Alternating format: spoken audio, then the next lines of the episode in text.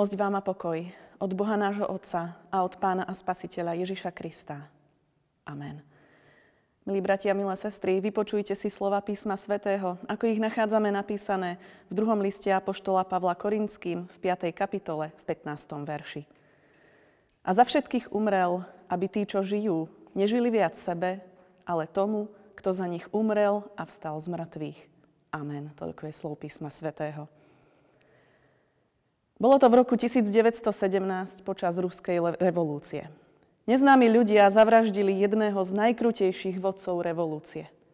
Komunisti i hneď zajali mnoho nevinných ľudí ako rukojemníkov. Všetkých postavili k múru a rozkaz znel každý desiaty bude zastrelený. Číslo 9 padlo na starého ortodoxného kňaza Pátra Alexisa. Vedľa neho stál mladý kňaz s číslom 10. Starý kňaz neváhal. Pošepkal svojmu susedovi. Som starý, nemám už mnoho života pred sebou. Vymeňme sa. V mene Božom zaujmem tvoje miesto. V zápetí starého kňaza zastrelili. Milí priatelia, hlboká viera, láska a odvaha toho starého kňaza nás dokáže ohromiť aj po 100 rokoch od jeho skutku. Vždy si pri takýchto príbehoch kladiem otázku, či by som aj ja bola niečoho takého schopná. Ale niekto iný sa možno pýta, bol by aj za mňa ochotný niekto zomrieť? Stál, stála by som niekomu za taký veľký čin? Nie som kňaz, som len jeden z davu, ničím nevynikám. Ak ste si položili práve takúto otázku, odpoveď na ňu je áno. Bol. Biblia hovorí, a za všetkých umrel, aby tí, čo žijú, nežili viac sebe, ale tomu, kto za nich umrel a vstal z mŕtvych. Pán Ježiš Kristus zomrel za všetkých ľudí. Za teba, aj za mňa. Tak ako ten starý kňaz si vymenil miesto s mladým, aj pán Ježiš si vymenil miesto s tebou. Smrťou na kríži zniesol trest za všetky naše hriechy. My však, na rozdiel od tých, čo stáli pri tom múre, nie sme nevinní. Nikto z nich nikoho nezavraždil, boli len v nesprávnu chvíľu na nesprávnom mieste. Ale čo sa týka nášho vzťahu k Bohu, sme všetci vinní. Pretože v našich srdciach prebýva hriech. A Božie slovo hovorí, že odmena za hriech je smrť. To znamená, že keby Boh nebol milostivý, ale len spravodlivý, Všetci by sme museli kvôli svojim hriechom zomrieť. A nie len časne, ale aj väčšine. To by bol spravodlivý súd nad nami. Ale Pán Boh nás vyslobodil z moci smrti. Poslal na svet svojho syna, aby prevzal na seba naše neprávosti a zástupnou smrťou zomrel za nás. Jeho krv nás očistuje od každého hriechu, činí nás pred Bohom čistými a teda hodnými dostať sa do nebeského kráľovstva. Ten starý kňaz umožnil tomu mladému možno ešte niekoľko desiatok rokov žiť na tejto zemi. Ale pán Ježiš svojou smrťou nám všetkým umožnil žiť väčšine. Ten verš, ktorý sme čítali, však hovorí ešte o jednej dôležitej skutočnosti. A za všetkých umrel, aby tí, čo žijú, nežili viac sebe, ale tomu, kto za nich umrel a vstal z mŕtvych – tento verš sa prihovára všetkým nám, ktorí veríme, že Pán Ježiš za nás zomrel. A kladie nám otázku, žiješ sebe? Alebo tomu, kto za teba zomrel a vstal z mŕtvych? Myslím si, že ten mladý kňaz len tak nezabudol na toho pátra Alexisa. Musel byť celý svoj život vďačný za jeho obetu a myslím, že ako kňaz sa o to viac snažil pomáhať druhým a zvestovať im evanielium. Lebo každý jeden ďalší deň jeho života bol vlastne darom od toho starého kniaza.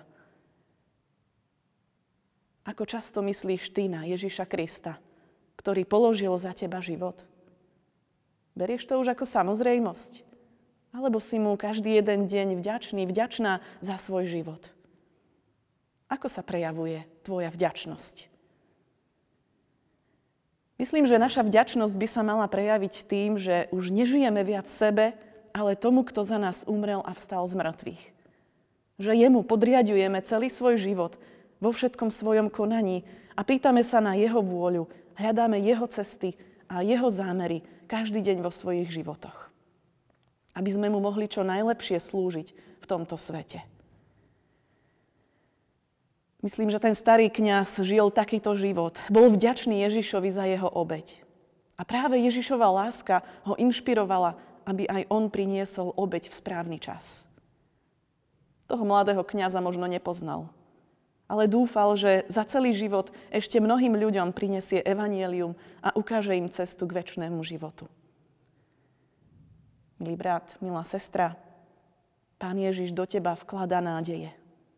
Dúfa, že z vďačnosti za jeho obeď budeš aj ty vedieť prinášať obete. Ak sa bojíš, že to nedokážeš, upri svoj zrak na neho. Čím viac budeš prežívať jeho lásku, tým viac ťa ňou bude naplňať, aby si mohol, mohla slúžiť iným. Neboj sa, on ti nenaloží viac, ako dokážeš uniesť. Amen. Pomodlíme sa. Pane Ježiši, ďakujeme Ti za to, že si za nás zomrel na kríži. Stal si sa hriechom za nás, aby sme mohli byť ospravedlnení pred nebeským Otcom a mohli získať väčší život. Ďakujeme Ti, že si neváhal priniesť takúto obeď z lásky k nám. Daj nám prosíme denne prežívať a uvedomovať si, čo si pre nás urobil. Upevni našu vieru, aby sme aj my boli schopní prinášať obete pre našich blížnych. Aby sme boli vždy na správnom mieste a podali pomocnú ruku práve tam, kde je potrebná. A boli tak svedectvom o Tvojej dokonalej a bezpodmienečnej láske. Učiň to pre Ježiša Krista, svojho Syna a nášho Pána. Amen.